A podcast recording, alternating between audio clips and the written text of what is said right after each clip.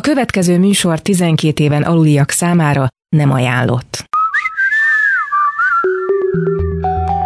Tükörfordítás Kulturális tényfeltáró, ismeretterjesztő műsor az irodalmi művek és a való élet viszonyáról. Tükörfordítás jó napot kívánok! A Klubrádió mikrofonjánál Pályi Márk köszönti Önöket. Az év utolsó, illetve az új év első adásában két remek novellából fogunk meghallgatni részleteket Valc Péter és Grisnik Petra előadásában. Először a híres argentin író Jorge Luis Borges ikonikus elbeszéléséből, az Alefből, majd az amerikai pszichoanalitikus Irvin D. Jalom írásából hangzik el egy rész. A kettő között pedig Kazsimér Soma irodalmárral fogok beszélgetni a szövegek összefüggéseiről, pontosan pontosabban arról, hogy hogyan keresik az összefüggéseket ezek a szövegek, és hogyan állunk ezzel a valóságban. Most tehát először hallgassuk meg Valc Péter előadásában Borges az Alef című novellájának részleteit. Egy perzselő februári délelőtt, amikor Beatrice Viterbo meghalt, észrevettem, hogy a Concepción tér vaskeretes plakát állványain kicseréltek valami szőke dohány reklámot. Fájt a dolog, mert beláttam, hogy Beatrice Tolin már távozóban a szüntelen és hatalmas világegyetem, és ez csak az első változás egy végtelen változás sorozatban. A világegyetem változhat, de én nem gondoltam mélabús hiúsággal. Tudom, hogy hiába való szerelmem olykor terhire volt, ám most, hogy Beatrice halott, én reménytelenül, de legalább megaláztatás nélkül emléke ápolásának szentelhetem magamat. Eszembe jutott, hogy április 30-a Beatrice születésnapja. Látogatást tenni ezen a napon a Garai utcai háznál, köszönteni az apját és Carlos Argentino Danerit, Beatrice unokabátyját, ez kifogástalanul udvariasnak, talán elmulaszthatatlannak találtam. Beatrice Viterbo 1929-ben halt meg. Azóta nem múlt el április 30-a, hogy föl ne kerestem volna otthonát. Így ezeken a mélabús és hiába valóan erotikus születésnapokon Carlos Argentino Daneri lassanként a bizalmába fogadott. Beatrice magas, törékeny, se cseppet hajlott hátú volt. A mozgásában, ha szabad túloznom, volt valami bájos félszegség, valami bujkáló révület. Carlos Argentino erőteljes, piros posgás, a haja ősz, a vonásai finomak. Valami kis állása van egy hitvány könyvtárban a város déli felében. Tiszteletet parancsoló, egyszer mint tehetetlen ember. Még nem régiben is mindig odahaza töltötte az estéit és az ünnepeket. Szellemi tevékenysége szakadatlan, szenvedélyes, sokoldalú és teljes teljességgel jelentéktelen. 1941. április 30-án bátorkodtam egy palack belföldi konyakkal is megtoldani a süteményt. Carlos Argentino megkóstolta, jónak találta, és néhány kupica után belefogott a modern ember magasztalásába. Úgy képzelem, mondta kisé érthetetlen hévvel, hogy ott ül dolgozó szobájában. Úgy szólván egy város őrtornyában, körülötte a sok telefon, távíró, fonográf, rádiókészülék, mozigép, laterna mágika, szótár, notesz, kézikönyv, megjegyezte, hogy az így fölszerelt embernek fölösleges az utazás. 20. századunk megváltoztatta Mohamed és a hegy meséjét. A hegyek most helyébe mennek a modern Mohamednek. Ezeket a gondolatokat olyan sutának találtam, kifejtésüket pedig olyan üresnek és dagályosnak, hogy rögtön úgy éreztem, valami közük van az irodalomhoz. Meg is kérdeztem tőle, miért nem veti papírra őket? Amint várható volt, azt válaszolta, hogy már meg is tette. Ezek és más, nem kevésbé új gondolatok egy elbeszélő költemény beköszöntőjében, bevezetőjében, vagy egyszerűbben bevezető énekében fordulnak elő. Ezen a költeményen már évek óta dolgozott, reklám nélkül, fülsiketítő lárma nélkül, mindig arra két mankóra támaszkodva, amit munkának és magánynak hívnak. Előbb szabadjára engedte a képzeletét, azután következett a reszelés csiszolás. A költeménynek ez volt a címe. A Föld. A bolygó leírását foglalta magába, amiből nyilván nem hiányzott se a festői csapongás, se a választékos felidézés. Kértem, hogy ha röviden is, olvasson fel egy részletet. Kinyitott egy íróasztal fiókot, és kihúzott belőle egy vastag paksamétát, egy jegyzetfüzetet, és elégedett zengzetességgel olvasta. Láttam, miként a hellén sok várost, annyi népet, éhet munkát, s hogyan kell, s hogyan megyen a nap le, Tényt én nem módosítok, elnevet nem ferdítek, ám voyázsom csak képzelt, csak autour de ma chambre. Ez minden szempontból érdekes verszak, jelentette ki. Az első sor a professzor, az akadémikus, a hellenista, vagy éppen a pedánskodók tetszését vívja ki, akik a közvélemény jelentős rétegét képviselik. A második Homérosztól Hesiodoshoz vezet át. Olyan eljárást újítva meg, amelynek eredete a leírásban, felsorolásban, bővítésben vagy halmozásban található. A harmadik barokk, dekadens művészet, a forma tisztult és elvakult kultusza. Két iker fél sorból áll. A negyedik leplezetlenül kétnyelvű, és ez minden olyan szellem feltétlen elismerését kivívja, aki érzékeny a mókára, fesztelen csípkelődésre. Egy szót se szólok a szokatlan rímelésről, se arról a tudós művészetről, amely keresettség nélkül lehetővé teszi, hogy négy vers sorba három tudós célzást sűrítsek bele, amelyek 30 évszázad magvas irodalmát fogják át. Az első az Odüsszeljára utal, a második a munkák és napokra, a harmadik a halhatatlan apróságra, amit szavolyai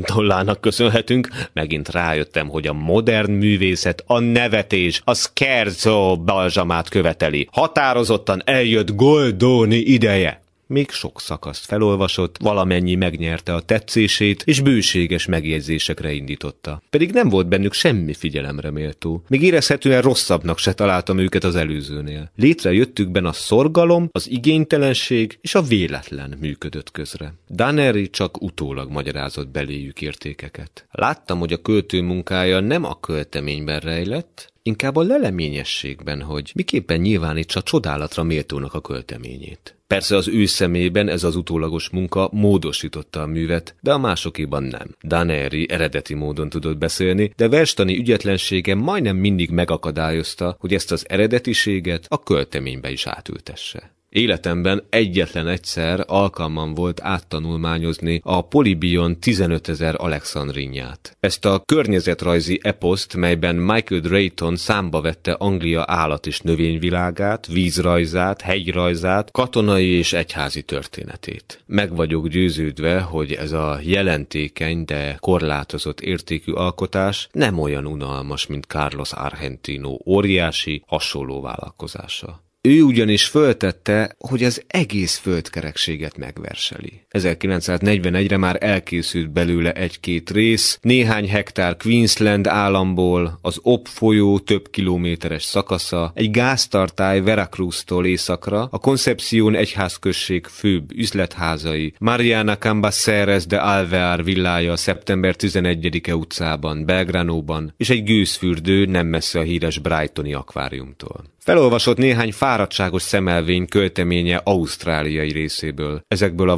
vontatott és otromba alexandrinokból már a bevezetés viszonylagos elevensége is hiányzott. Egy strófát közlök belőle. Tudják meg, jobb felé ott az útszéli jelkőtől, persze csak mindig észak-észak-nyugatról menve, búsul egy csontváz, és a színe mennyfehér lenne, s a juh akol miatta nem üt el a temetőtől.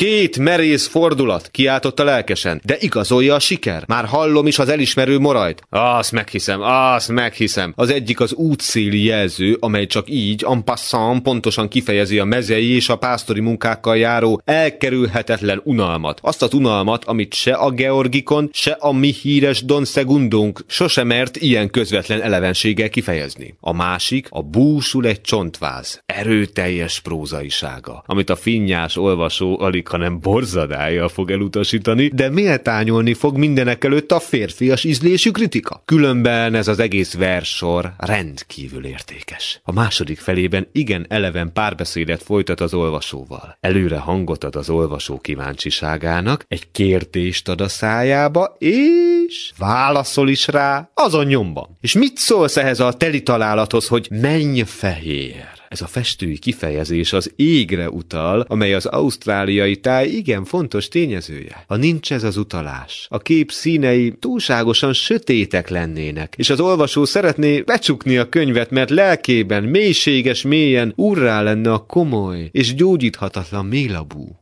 Éjfél felé elköszöntem. Később, a második vasárnap Daneri felhívott telefonon, azt hiszem életében először. Ajánlotta, hogy találkozzunk négy órakor. Ígyunk meg egy pohár tejet a szomszédos bárban. Elfogadtam a meghívást, inkább megadóan, mint lelkesen. Nagy nehezen asztalt is kaptunk. Aztán felolvasott négy-öt oldalt a költeményéből. Egy silány elv szerint javította át. Szóvirágokkal tűzdelte meg őket, ahol eleinte azt írta kéklő, most ontotta az ilyesmiket, hogy azúros, kékes kék, sőt azúrló keserűen szapulta a kritikusokat. Azután mindjárt az előszó mániát bírálta, amin már a lángelmék királya gúnyolódott a Don Quixote mulatságos előszavában. De azért elismerte, hogy egy új mű elején helyén való a ragyogó bevezetés, egy jelentős és erőteljes író aláírásával ellátott méltatás. Hozzátette, hogy ki akarja adni költeménye első énekeit. Most értettem meg ezt a furcsa telefon meghívást, ez az ember meg akar kérni, hogy előszót írjak ehhez a pedáns halandzsához. Félelmem alaptalan volt. Carlos Argentino kényszeredett csodálattal megjegyezte, hogy azt hiszi nem csalódik, ha úgy véli, Álvaro Melian Lafinor, a jeles irodalmár szilárd tekintének örvend mindenfelé, és ha én megkérném, örömmel írna előszót a költeményhez. A kudarc megbocsáthatatlan volna, ezért a mű két vitathatatlan érdemét kellene hangsúlyoznom, a tökéletes formát és a tudományos alaposságot. Mert a szó szóképek, fordulatok, szóvirágok eme hatalmas burjánzó kertjében minden, de minden részlet a legszigorúbb valóságon alapul. Még hozzátette, hogy Beatrice mindig jól meg volt Álvaróval. Bólogattam, szaporán bólogattam. A nagyobb valószínűség kedvéért megjegyeztem, hogy nem hétfőn, hanem majd csütörtökön beszélek Ávaróval. Azon a kis vacsorán, amelyen rendszerint az íróklub minden ülése végződik. Ilyen vacsorák nem léteznek, de az ülések kétségtelenül csütörtökön vannak, ezt Carlos Argentino Daneri megnézheti a lapokban. Elköszöntünk. Amint befordultam a Bernardo de Irigoyen utca sarkán, tárgyilagosan szembenéztem a kilátásaimmal. A. Beszélek Áváróval, és megmondom, hogy Beatrice unokabátyja, ezzel a magyarázkodó körülírással legalább kimondhatom Beatrice nevét, írt egy költeményt, ami alig hanem a végtelenségig tágítja a klapancia és a zűrzavar lehetőségeit. B. Nem szólok Ávárónak. Előre láttam világosan, hogy lustaságból a B lehetőséget választom. Péntek reggeltől kezdve tartottam a telefontól. Szerencsére nem történt semmi, azt nem számítva, hogy természetesen nehezteltem rá. Megbíz egy kényes eljárással, azután meg elfeledkezik rólam.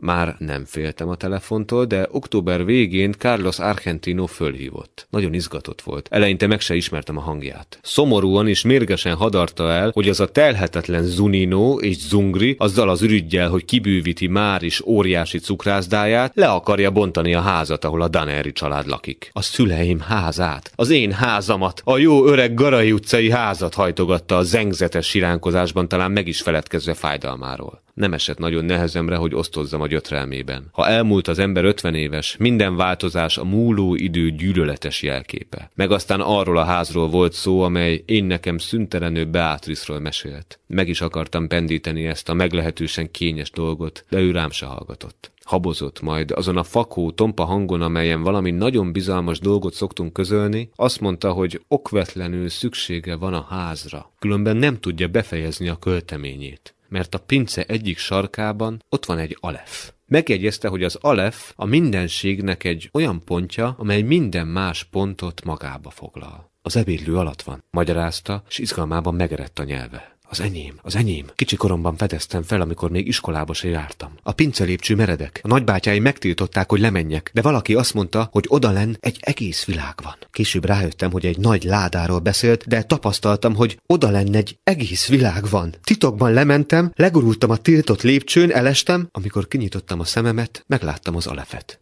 Az alefet? Ismételtem meg. Igen, azt a helyet, ahol a világegyetem minden helye megtalálható, de tisztán és minden oldalról láthatóan. Senkinek se árultam el a felfedezésemet, de máskor is visszamentem. A gyermek nem is érthette még, hogy ez a kiváltság azért adatott neki, hogy majd egyszer a férfi papírra vethesse a költeményt. Próbáltam szót érteni vele. De hát nincs nagyon sötét a pincében? Makrancos elmébe nem hatol be az igazság, ha a föld minden helye ott van az alefben, minden világosságnak, minden lámpának, minden fényforrásnak is benne kell lennie. Megyek, és rögtön megnézem. Lecsaptam a kagylót, mielőtt tiltakozhatott volna. Ha egyetlen tény a tudomásunkra jut, már is felfedezünk egy sereg azelőtt észre se vett adatot, amelyek igazolják a tényt. Csodálkoztam, hogy is nem jöttem rá eddig, hogy Carlos Argentino őrült. Különben az egész Viterbó család. Beatrice, magam is gyakran leszögeztem, szinte irgalmatlanul látú gyerek és nő volt, de volt benne sok vonás, közöny, révület, fölény, valóságos kegyetlenség, aminek talán kórus magyarázata van. Carlos Argentino elmebaja örömmel töltött el. Lelkünk mélyén mindig utáltuk egymást. Amint odaértem a Garai utcába, láttam, hogy másra se tud gondolni, csak az jár az eszébe, hogy elveszti az alefet. Egy kupica hamis konyak rendelkezett. Aztán levonulsz a pincébe. Tudod, elengedhetetlen a hanyatfekvés. Akár csak a sötétség, a mozdulatlanság. Kisé a szemnek is szoknia kell. Lefekszel a kövezetre, merőn nézed annak az áldott lépcsőnek tizenkilencedik fokát. Pár perc múlva meglátod az alefet. Az alkimisták és kabalisták mikrokozmoszát, közmondásos és kézzel fogható barátunkat, a multumin párvót.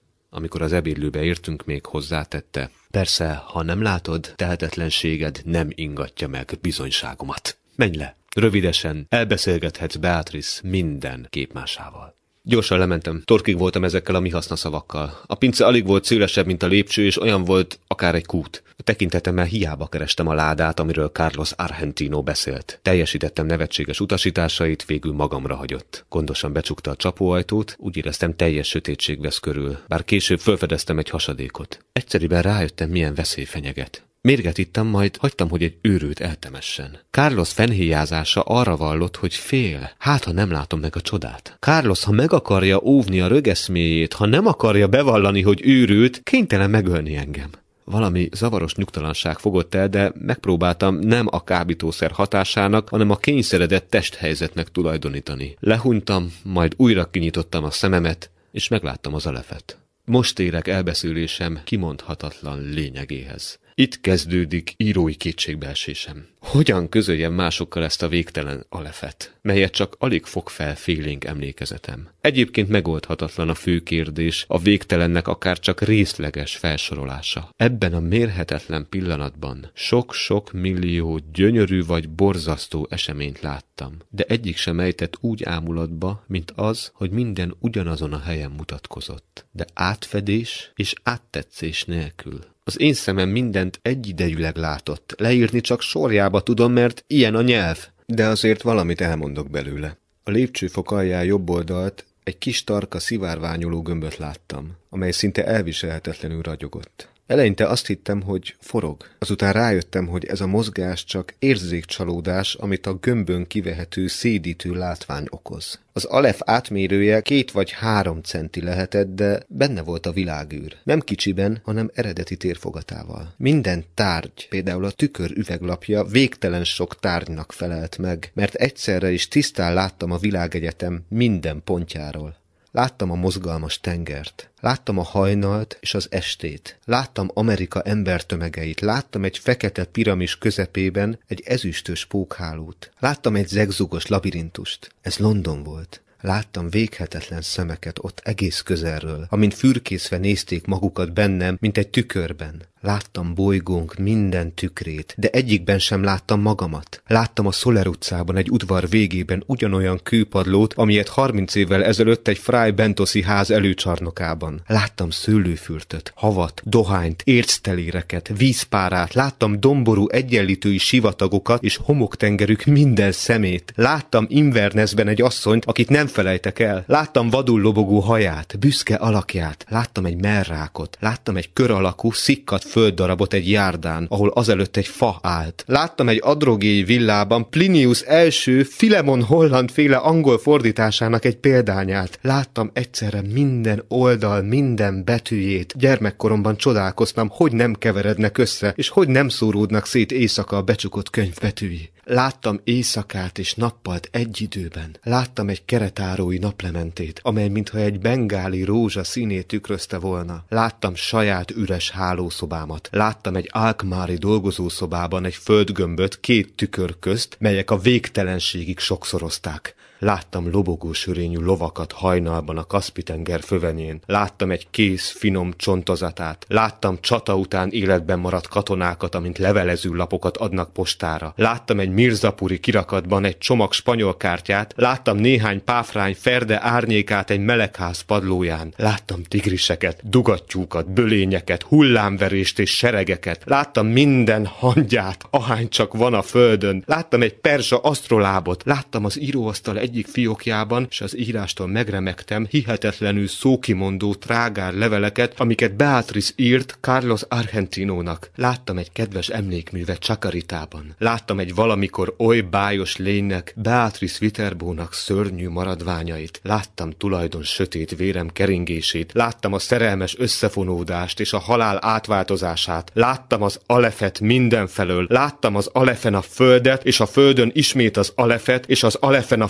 földet. Láttam az arcomat, és a zsigereimet. Láttam az arcodat, szédület fogott el, és sírtam, mert szemeim látták ezt a titkos és sejtelmes tárgyat, amelynek nevét bitorolják az emberek, de amit soha ember nem látott, a megfoghatatlan világegyetemet. Áthatott a végtelen tisztelet, a végtelen irgalom. Na, biztos elképettél, hogy így bámészkodhatsz hivatlanul, mondta egy gyűlöletes, kedélyeskedő hang. Ne is törd a fejedet, ezt a csodát egy évszázad alatt se hálálhatod meg nekem. Micsoda remek leshely, Borhez barátom. A legfelső lépcsőfokon megjelent Carlos Argentino lába. A hirtelen támad derengésben nagy nehezen föltápászkodtam, és csak hebegtem. Remek, igazán remek. Közönyös hangomtól magam is meglepődtem. Carlos Argentino aggodalmasan érdeklődött. Mindent jól láttál? Színesen? Ebben a pillanatban eltökéltem, hogyan állok bosszút. Nyájasan, látható megindultsággal, idegesen szórakozottan megköszöntem Carlos Argentino Danerinek, hogy vendégül látott a pincéjében, és nógattam, hogy használja ki az alkalmat, ha már lebontják a házát, adja itt ezt az ártalmas nagyvárost, amely nem kímél senkit, így el senkit. Az Alefről nem voltam hajlandó beszélgetni. Csendesen, de határozottan elzárkóztam. Amikor elköszöntem, átöleltem, és megint elmondtam neki, hogy a vidék és a nyugalom nagy orvos. Az utcán, a konstitúción lépcsőjén, a föld alattin minden arc ismerősnek tetszett. Féltem, hogy nincs többé semmi, ami meglephetne, és féltem, hogy most már mindig úgy érzem, mintha mindenhová visszatérnék. Szerencsére néhány álmatlan éjszaka után mindent elfeledtem. Utóirat.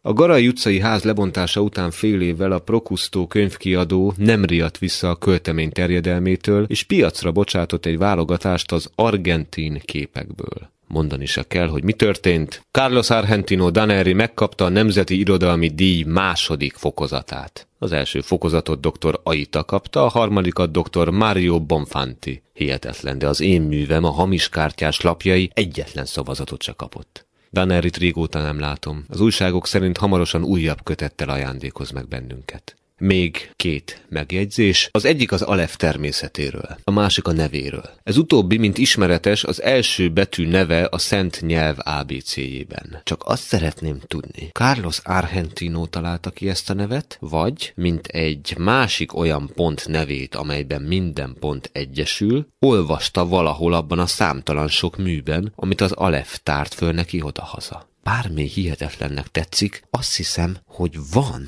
vagy volt egy másik Alef. Azt hiszem, hogy a Garai utcai Alef hamis Alef volt. Vajon egy kő mélyén rejtőzik ez az Alef? Akkor láttam, amikor mindent láttam, de aztán elfelejtettem?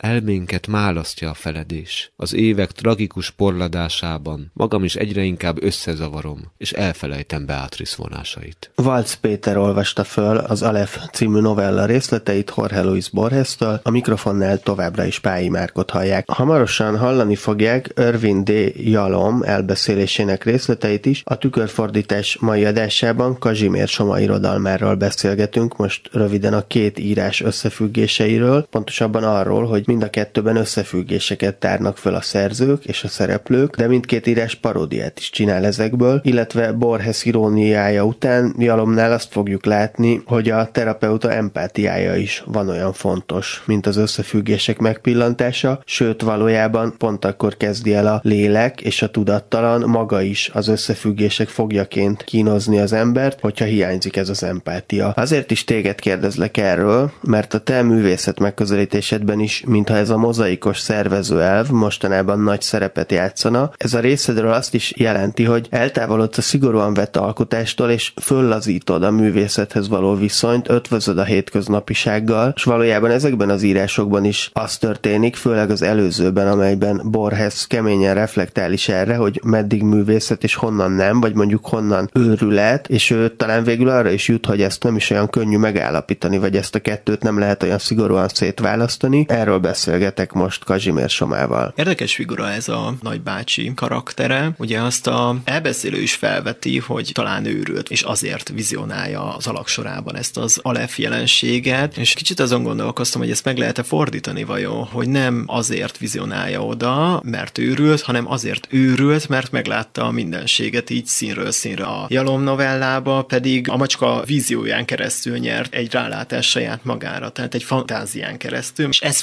figyelve tudta csak magát meglátni, vagy végre értelmezni. Macska egy ilyen mediátor figura az én és az én között. Tehát ez a fajta kompozíciós mód, amivel különböző formában a Borgesnél inkább a szöveg szintjén, a Jalomnál a történet, a fikció szintjén találkozunk, ez az ének párbeszéde, tehát amikor nem én és te párbeszéde zajlik, hanem én és én párbeszéde, ami egyrészt őrület, hogyha ez a fejébe zajlik valakinek, vagy legalábbis nagyon be van zárva önmagába, másrészt viszont, hogyha az irodalomban zajlik, akkor meg egy kitekintést is nyújthat valamire, amit amúgy nem tudunk megragadni. Hát, hogyha ilyen nagyon távolról nézzük ezt a fajta én és én közötti párbeszédet, csak az irodalom engedi meg az íráson keresztül, amikor ugye fikcionált párbeszédet írok. Ott mind a két figurának a hangját én állítom elő, vagy én csinálom. Néha olyankor botlunk bele abba, hogy nem tudjuk megkülönböztetni az őrületet a műtől, amikor a mű és a hétköznapok között átjárást akarunk teremteni, ami ugye pont, hogy a valósággal való összekötését szolgálná, hogy ne legyen kiemelve ebből a közös térből, ugyanakkor ez egy nagyon ingoványos terep. Ha úgy nézzük, a fikció az egy hétköznapi érzékelésben, vagy hétköznapi értékrendben az hazugság. És aki olyat mond, ami nem történt meg, mégpedig magára vetítve, az konfabulál. Az egy úgymond klinikai eset. És ilyen módon az önmagamba való beszéd, tehát a monológ nem lehet visszailleszteni a hétköznapi szokásrendbe, hiszen ugye ez egy őrültnek mondott tevékenység. Akkor most hallgassuk is meg a következő írást, amiről szintén szó volt, már Irvin D. Jalom, amerikai pszichoanalitikus és író, a Magyar Macska Átka című elbeszélésének részleteit Grisnik Petra fogja felolvasni. Árulja el, Holston. Miért szeretné abba hagyni a terápiát? Nekem úgy tűnik, még nagyon az elején járunk. Hányszor is találkoztunk? Háromszor? Ernest Lash belelapozott a naptárjába. Igen, háromszor. Ez a negyedik ülés. Ebben a pillanatban Ernestnek bevillant az agyába anyja egyik kedvelt jiddis kifejezése. Gégesunterheit, amit tüsszentés után szokás mondani, és annyit tesz, jobbulást. De az anyja olyan gúnyosan tudta mondani, hogy inkább tűnt sértésnek, mint jó kívánságnak. Mintha azt mondta volna, hogy fordulj föl, vagy ne is lássalak többé. Jó, jó, önfegyelem, nem mondom ki, nem is gondolok erre. Ernest visszatért a munkájához, és gondosan megválogatta a szavait. Igyekezett Holstont minél inkább bevonni. Hadd elevenítsen fel első találkozásunkat, azt a reggelt, amikor először lépett be a rendelőmbe. Hajnali négykor hívtak a pszichiátriai osztályról, hogy egy beteg pánikrohamot kapott egy álomtól. Amikor találkoztunk, sem az álomra nem emlékezett, sem a megelőző este eseményeire. Ez az igazság. Nem emlékszem semmire. A kedvemért fussunk neki még egyszer, utoljára. Fésülje át még egyszer az emlékezetét, jó alaposan. Ahogy már mondtam, átlagos nap volt, aztán éjjel utolért az a szörnyű rémálom, amit teljesen elfelejtettem, mire beértem az ügyeletre, Próbálkozzunk új megközelítéssel. Vegye elő a naptárját. Lássuk csak, lapozott vissza a saját naptárjában Ernest. Az első találkozásunkra május 9-én került sor. Nézze át a május 8-ai találkozóit. Kezdjük a reggellel. Holston elővette a naptárját. Május 8-ához lapozott és felolvasta. Mill Valley. Mi a csodát kerestem én Mill Valley-ben? Ja, persze, a nővérem. Már emlékszem. A Miami-ban élő nővéremet áthelyezi a cége a Kalifornia öbölbe. Mill Valley-ben szeretne házat bérelni, ezért felajánlottam, hogy körülnézek egy kicsit a városban. Minden olyan zavaros. Már-már kísérteties. Doktor úr, beszéltem már magának Artemisről? Mintha megrepett volna az emlékezetem, hogy annak a napnak minden furcsa eseménye kizúduljon rajta. Nem szeretném, ha azt hinné, hogy szándékosan titkolóztam.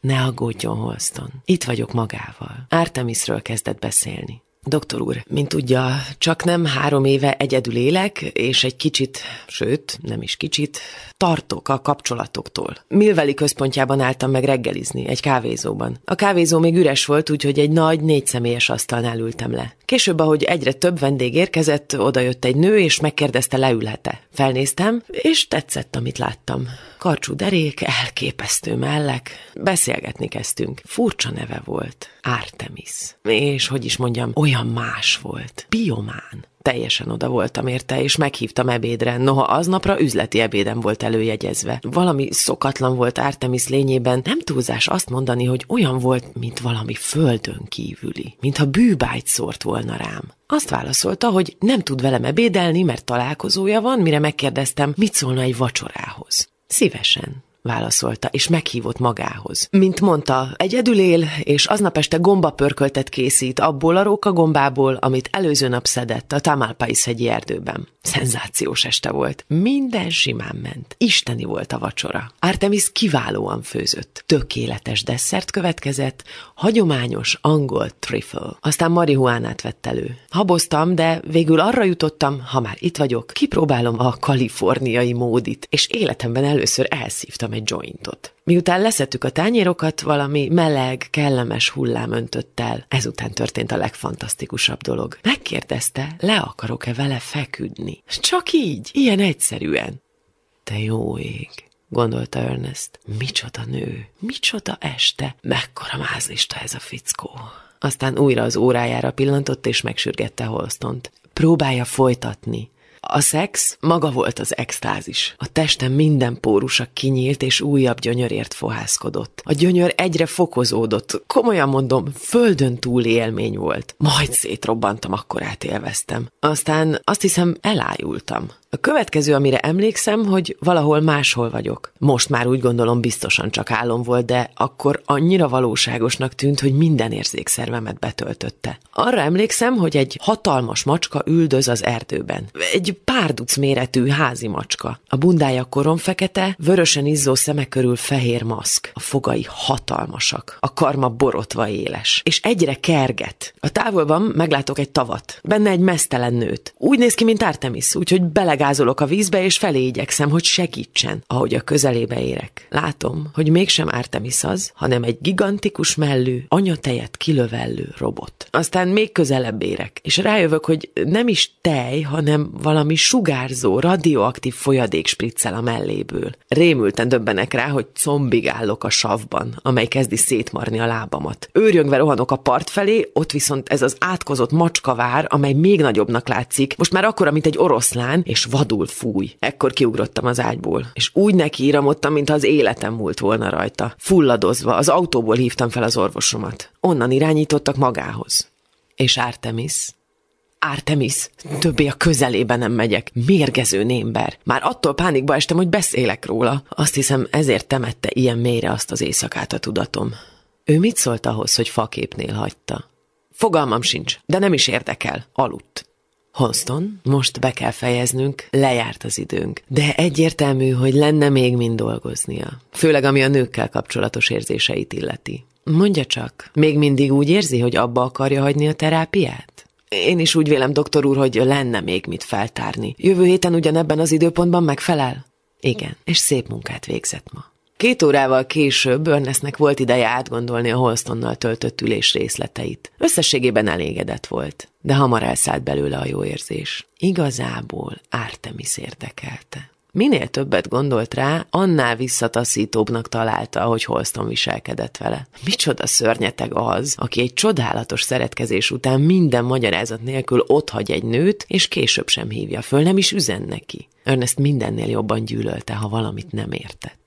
A következő néhány napban eszébe jutott párszor Holston, ám sokkal gyakrabban elmélkedett Artemis helyzetén. Képzeletében Artemis istennővé magasztosult. Gyönyörű, adakozó, tápláló és megbántott istenséggé. Ernest a következő ülések során magától értetődően igyekezett rávenni Holstont, hogy új szemszögből lássa bűnét. Minden esetre lassan belátta, hogy Holston soha nem fogja tudni kiengesztelni Artemist, ezért neki kell kézbe vennie az események irányítását. Tudta, hogy óvatosnak és diszkrétnek kell lennie, első kérdései mégis nevetségesen átlátszóak voltak. Vegyük át még egyszer a megismerkedésüket. Hogy nézett ki a kávézó? Hány óra volt? Hol van az a hely? Holston tudóan felidézte azt a bizonyos napot, Ernest pedig elszántan figyelt minden új részletre. Kiderült, hogy a kávézó neve könyvdepó, Artemis pedig nagy irodalombarát. Ez hasznos információ lehet, gondolta Ernest. A nő elmondta Holstonnak, hogy éppen a német klasszikusokat olvassa újra, Thomas Mann-t, Kleistet és Bölt. Néhány nappal később egy kora reggelen Ernest autóba ült és Milvelibe hajtott, ahol leparkolt és bement a könyvdepóba. Alig, hogy leült egy asztalhoz, meglátta, amint Artemis lép be a kávézóba. Csak ő lehetett. Szebb volt, mint képzelte. Micsoda nő, gondolta. Minden tekintetben elragadó. Ernest elővette Thomas Mann a Kiválasztott című regényét, amelyet előző nap vásárolt, és az asztalra tette, úgy, hogy a címe jól látszódjon. Idegesen körbe pillantott a félügüres kávézóban. Túl sok szabad asztal volt. Ám néhány pillanat múlva a nő csodával határos módon ott termett mellette. Na hát, a kiválasztott, álmélkodott. Micsoda meglepetés! Évekkel ezelőtt olvastam, de soha senkivel nem találkoztam, aki olvasta volna. Innentől Artemis le sem vette a tekintetét Ernestről. Annyira kitartóan bámulta az ajkát, hogy Ernest néhány percenként ösztönösen megsimította a bajuszát, hogy lesöpörje az esetleges kóbor morzsákat. Hamarosan mennem kell, mondta. Szívesen maradnék, de várnak a pácienseim. Mit szólna egy vacsorához ma este?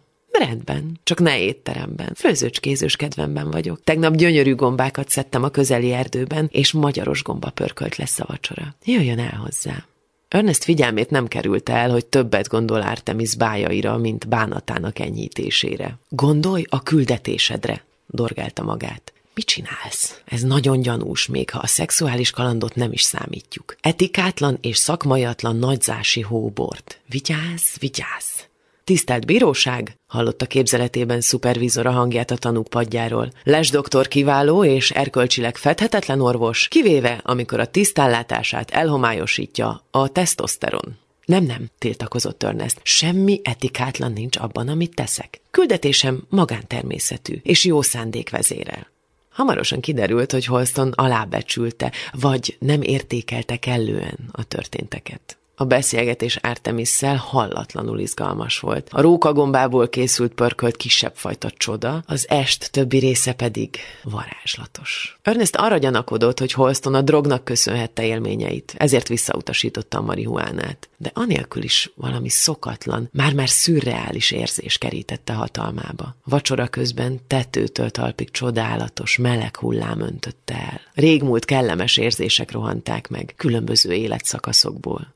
Szeretnél felmenni a hálószobába? Zökkentette ki ábrándozásából Artemis lágy hangja. Az ágyban Artemis hevesen nyalogatni kezdte. A férfi bőrének minden négyzetcentimétere izgalomba jött, s végül az egész teste fehéren izzott. Artemis minden mozdulata egyre jobban felajzotta, míg végül kilövelt. De nem mint holmi pisztoly, hanem mint egy gigantikus tarackágyú. A kitisztult tudat egy röpke pillanatában észrevette, hogy Artemis elszundított mellette. Teljesen átjárta a gyönyör, el is feledkezett róla, hogy elmulasztotta kielégíteni. Megérintette a nő arcát, és érezte, hogy könnyek csorognak rajta végig. Aztán hirtelen olyan mély álomba zuhant, mint még soha. Kicsit később kaparászásra ébredt. Először semmit sem látott a korom sötét szobában, mégis tudta, hogy valami nem stimmel. Kimászott az ágyból, a szíve a torkában dobogott, és odafutott az ablakhoz, hogy kiderítse a kaparászás okát. Egy túlvilági nyávogás hallatszott. Miau, mintha ezer macska tüzelne. A szoba vibrálni kezdett. Először csak alig érezhetően, aztán egyre intenzívebben. A kaparás még hangosabb és erőteljesebb lett. Majd egy óriási, karmos mancs nyúlt be a szobába. A következő, amire emlékezett, hogy az autójában ül félig felöltözve, és tövig nyomja a gázpedált. Igyekezett felidézni, mi történt vele, de úrrá lett rajta a félelem. Hányszor magyarázta a pácienseinek meg a hallgatóinak, hogy a válsághelyzet nem veszély, hanem lehetőség. Mégis, hazaérve nem az író tömbjéhez rohant, hanem a gyógyszeres szekrényhez. Négy nappal később megdöbbentő felfedezést tett. Tökéletesen megfeledkezett Artemisről. Az egész nap kitörlődött az emlékezetéből. Édes Istenem, gondolta, pontosan ugyanolyan guztustalanul viselkedtem, mint Holston. A nap hátralévő részében és másnap is ugyanezt a különös jelenséget tapasztalta. Újra és újra megpróbált Artemisre gondolni, de néhány pillanat múlva elkalandoztak a gondolatai. Este elhatározta, hogy felhívja, de minden erejét össze kellett szednie hozzá. Tárcsázás közben úgy érezte, mintha 50 kilót kéne felemelnie. Ernest, tényleg te vagy az? Hát persze, találkoznunk kell. A dolgok valószerűtlenül alakultak, de a hangod visszazökkent a valóságba. Vacsora holnap este, nyolckor? Ernestnek eszébe jutott a gyanús gomba pörkölt, úgyhogy beugrott a Nanking étterembe, és dobozokkal megrakodva állított be Artemishez. Mondanom kell néhány dolgot, és nem szoktam visszafogni magam. Vágott bele Ernest, ahogy asztalhoz ültek. Tudom, miért mentél el aznap éjjel, válaszolta határozottan Artemis. Artemis, el sem tudod képzelni, mi történt velem aznap éjjel. Mit tudhatsz te erről? Mindent, Ernest. Tudok a macskáról, és a savastó közepén hívogató szoborról. Artemis felállt, egy kis időre kiment a szobából, majd egy borjúbőr mappával tért vissza. A mappából egy régi, megsárgult papírköteget vett elő. Ezt a levelet réges-régen a nagyanyám írta az anyámnak, Magdának. A dátum 1931. június 13-a. Felolvassam, Ernest? Biztosan ezt akarod? A férfi bólintott. Az ételek még ott sorakoztak a dobozokban, amikor Ernest három gyertyafényénél végighallgatta Artemis nagyanyjának történetét. Magdának, drága leányomnak, 17. születésnapjára. Ideje, hogy választ kapj életed legfontosabb kérdéseire. Ezennel megosztom veled családunk történetét, amelyet feltétlenül ismerned kell, és tovább kell majd adnod a lányodnak is. Újpesten nőttem fel, nem messze Budapesttől. Apám, János, a te nagyapád lakatos volt egy buszgyárban. 17 éves koromban Budapestre költöztem, aminek több oka is volt. Az egyik, hogy ott több munka lehetőség adódott egy fiatal nő számára. A másik, ennél fontosabb és szégyenletesebb ok, hogy apám egy vadállat volt, aki a saját gyermekén töltötte kedvét. Budapesten apám testvéréhez kerültem, de László bácsikám épp úgy viselkedett, mint apám. A gazdám, akinél dolgoztam, szintúgy folyvást a szoknyám alá nyúlt. Beköltöztem a belvárosba, a Váci utca 23-ba, a Dunapart közelébe. A következő tíz esztendőben magányosan éltem. Ahol csak jártam, merezgették rám a szemüket a férfiak. Védekezésül bezárkóztam saját, egyre inkább beszűkülő világomba. Nem mentem férjhez. Kettesben éltem a macskámmal, cicával. Ám a felettünk lévő lakásba egy szörnyetek költözött. Kovács úr, a macskájával, mérgessel. Artemis magyaros kiejtéssel az első szótagot megnyomva ejtette ki mérges nevét. Nem hiába hívták mérgesnek azt a dögöt. Sunyi, rusnya állat volt, egy fekete-fehér pokolfajzat. Üldözte az én kis cicámat, aki nap mint nap megtépázva véresen jött haza. Kovács, ez a közönséges durva ember pedig engem terrorizált. Valahányszor összefutottunk a lépcsőházban, rám vetette magát. Egyszer aztán büszkeségemet félretéve kérlelni kezdtem, hogy naponta csak egy órára zárja be mérgest, hogy cica biztonságban kimehessen. Beleegyezett, de cserébe nagy árat kért. Engem. A dolgok még rosszabbra fordultak, amikor cica tüzelni kezdett. Ilyenkor nem csak Kovács mászkált az ablakom előtt és kopogtatott az ajtón, de mérges is bevadult. Egész éjjel nyávogott, vinnyogott, kaparta a falat, és nekiugrott az ablaktáblának.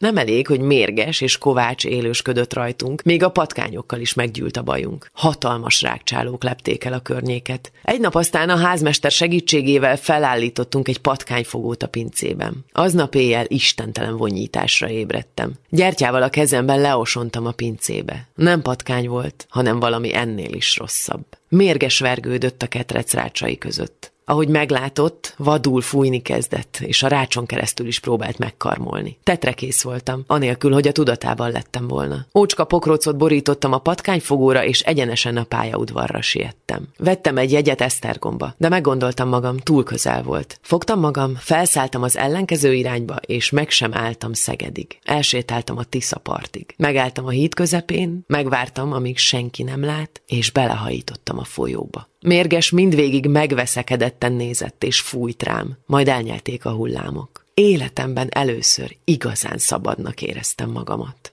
Nem sokáig. Aznap éjjel, néhány órával lefekvés után meghallottam odakintről mérges nyávogását. Álom volt csupán, de olyan élénk, hogy az ébrenlétnél is valóságosabbnak tűnt. Hallottam, amint kaparja a hálószobám falát. A falak omlani kezdtek, és mérges egy ugrással a szobában termett. Csorgott belőle a víz. Meglepetésemre a szörnyeteg egyszer csak megszólalt. A szavai örökre az emlékezetembe vésődtek. Tudd meg, te gyilkos perszóna, sziszegte, hogy öreg vagyok már. Ez volt a nyolcadik életem, és már csak egy maradt. Esküszöm neked, hogy ezt az utolsót a bosszúnak szentelem. Az álmok birodalmában élek majd, és örökké kísérteni foglak. Elszakítottál cicától, akit őrült szenvedéllyel szerettem. Ezért én is elszakítalak minden irántad érdeklődő férfitól. A férfiak iránti érzelmeid örökre megváltoznak. Megismered a vágyat. S miközben te kielégíted a férfiakat, addig te magad nem élheted át a gyönyört. Szeretőid elhagynak. Hamarosan lányod születik. Ő és az ő lánya is tapasztalja majd a kínzó vágyat, amit Kovács meg én átéltünk. És ez így lesz az idők végezetéig. Tudd meg hát, Magda, így átkozott meg a fenevad. Ez a mi végzetünk, amely engem már tönkretett. A többit már tudod. Anyád, Klára. Artemis óvatosan összehajtogatta a levelet, és visszatette a mappába. Örnestre nézett. Most már ismered a nagyanyám történetét, és az enyémet is.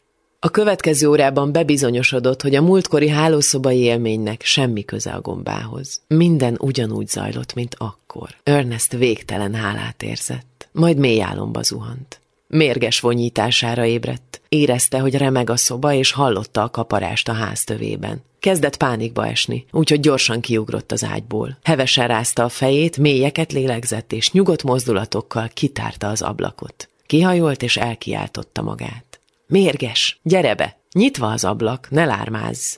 Hirtelen csönd támadt. Aztán a vékony vászon függönyt leszakítva, mérges beugrott az ablakon. Fejét a magasba emelve vadul fújt, vörös szeme szikrákat hányt. Kieresztett karmokkal körözni kezdett Ernest körül.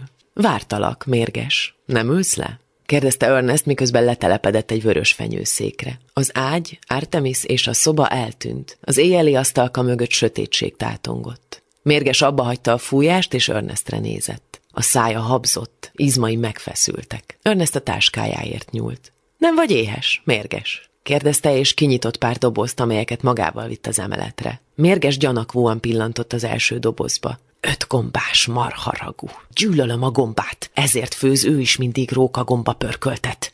Semmi vész, mondta Ernest azon a megnyugtató hangon, amit néha a terápiás üléseken is használt. Kiválogatom neked a marha húsdarabokat. Hagyd már, horkantott mérges. Némán bámulták egymást egy pillanatig. Aztán mérges a másik doboz felé bökött a fejével. Abban mi van? Mérges befalta a korianderes csirkét, aztán kiette a salátát is. Nem rossz, de ostoba vagy, ha azt hiszed, hogy a hasamon keresztül vezet az út a jóvátételhez. Nem hiszem azt, mérges. És megértem, hogy mindenkire gyanakszol, aki barátságos veled. Nem volt könnyű életed. Életeim, többes számban. Nyolc életem volt, és kivétel nélkül mindegyik brutális kegyetlenséggel ért véget. És tudod, mi volt a bűnöm? Ernest megrázta a fejét. Az, hogy macska voltam. De mérges, te nem hétköznapi macska vagy. Átlagon felüli az intelligenciád. Remélem beszélhetünk egymással őszintén.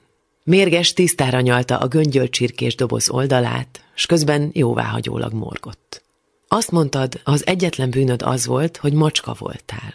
Így van. Azért cselekedtem úgy, ahogy. Mert macska vagyok. A macskák nem engedik, hogy bármi útjukba álljon, ha megérzik egy tüzelő nőstény illatát. Én sem tettem mást, mint hagytam kibontakozni macska természetemet.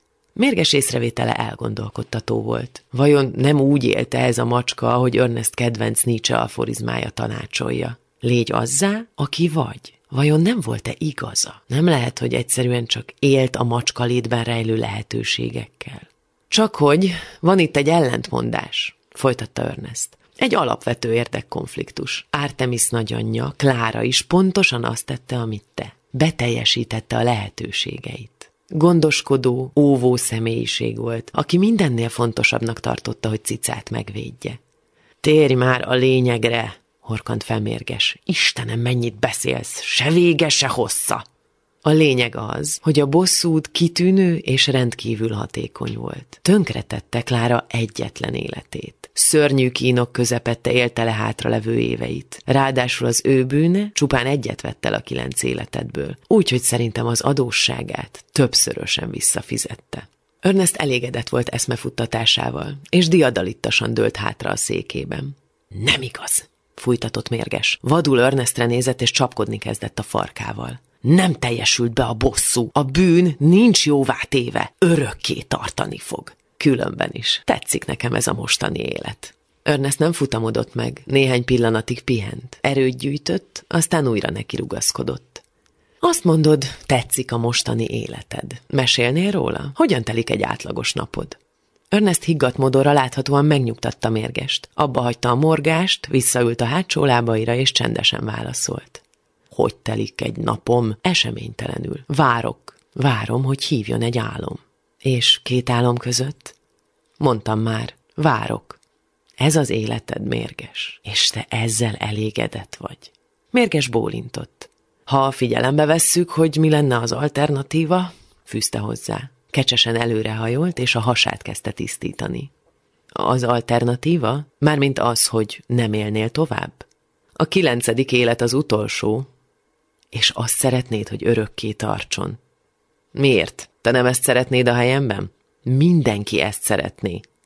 Azt mondod, szeretnéd, ha a kilencedik életed örökké tartana. De a helyzet az, hogy nem is éled meg ezt az életet. Csak néha-néha úgy teszel, mintha élnél. Egyre csak vársz. Láthatóan annyira félsz a haláltól, hogy nem akarsz részt venni az életben. Emlékezz csak, mire tanítottál pár perccel ezelőtt a macskalét lényegéről. Meg lehet, hogy egyfajta halhatatlansággal ajándékoz meg téged az, hogy az álomtartományban élsz. De neked még van egy életed. Miért ne élnéd meg a maga teljességében? Nem tudom, képtelen vagyok rá, felelte mérges, és lejjebb hajtotta a fejét. Írtózom a gondolattól, hogy a létezésem véget ér, és az élet nélkülem is megy tovább. Az átok lényege tehát nem az örökös bosszú, igaz? Az csak arra való, hogy elodázd utolsó életed végét. Rettenetes, hogy minden véget ér, hogy többé nem leszek. Figyelj, évek, évszázadok, év ezredek teltek el születésünk előtt. Igaz? És évezredek telnek el halálunk után is. Ezért úgy képzelem el az életet, mint valami fényes lobbanást két végtelen és egyformán sötét óceán közt, amely a születésem előtt létezett, és a halálom után is létezni fog. Ernest szemlátomás telibe talált. Mérges fülét hegyezve minden idegszálával figyelt. És nem döbbenetes, mennyire félünk az élet utáni sötétségtől, miközben teljesen közömbösek vagyunk az azt megelőző sötétség iránt. Mérges váratlanul felpattant és hatalmasat nyávogott. A fogai megcsillantak az ablakon át beszűrődő holdfényben. Sajnos mennem kell, közölte, és fáradt öreges léptekkel az ablak felé indult. Várj, mérges, még nem fejeztem be. Mára elég volt. Sok mindent át kell gondolnom, Ernest, még ha macska vagyok is. Legközelebb sült tarisznyarákot hoz, és még többet a zöld salátás csirkéből. Legközelebb? Hát nem tettem jóvá a bűnt. Talán igen, talán nem. Mondtam már, sok mindent át kell gondolnom. És most megyek.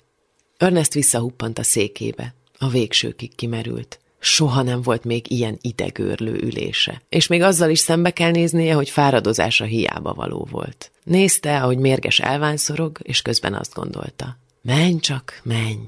Aztán hozzáfűzte magában anyja gúnyos is kifejezését.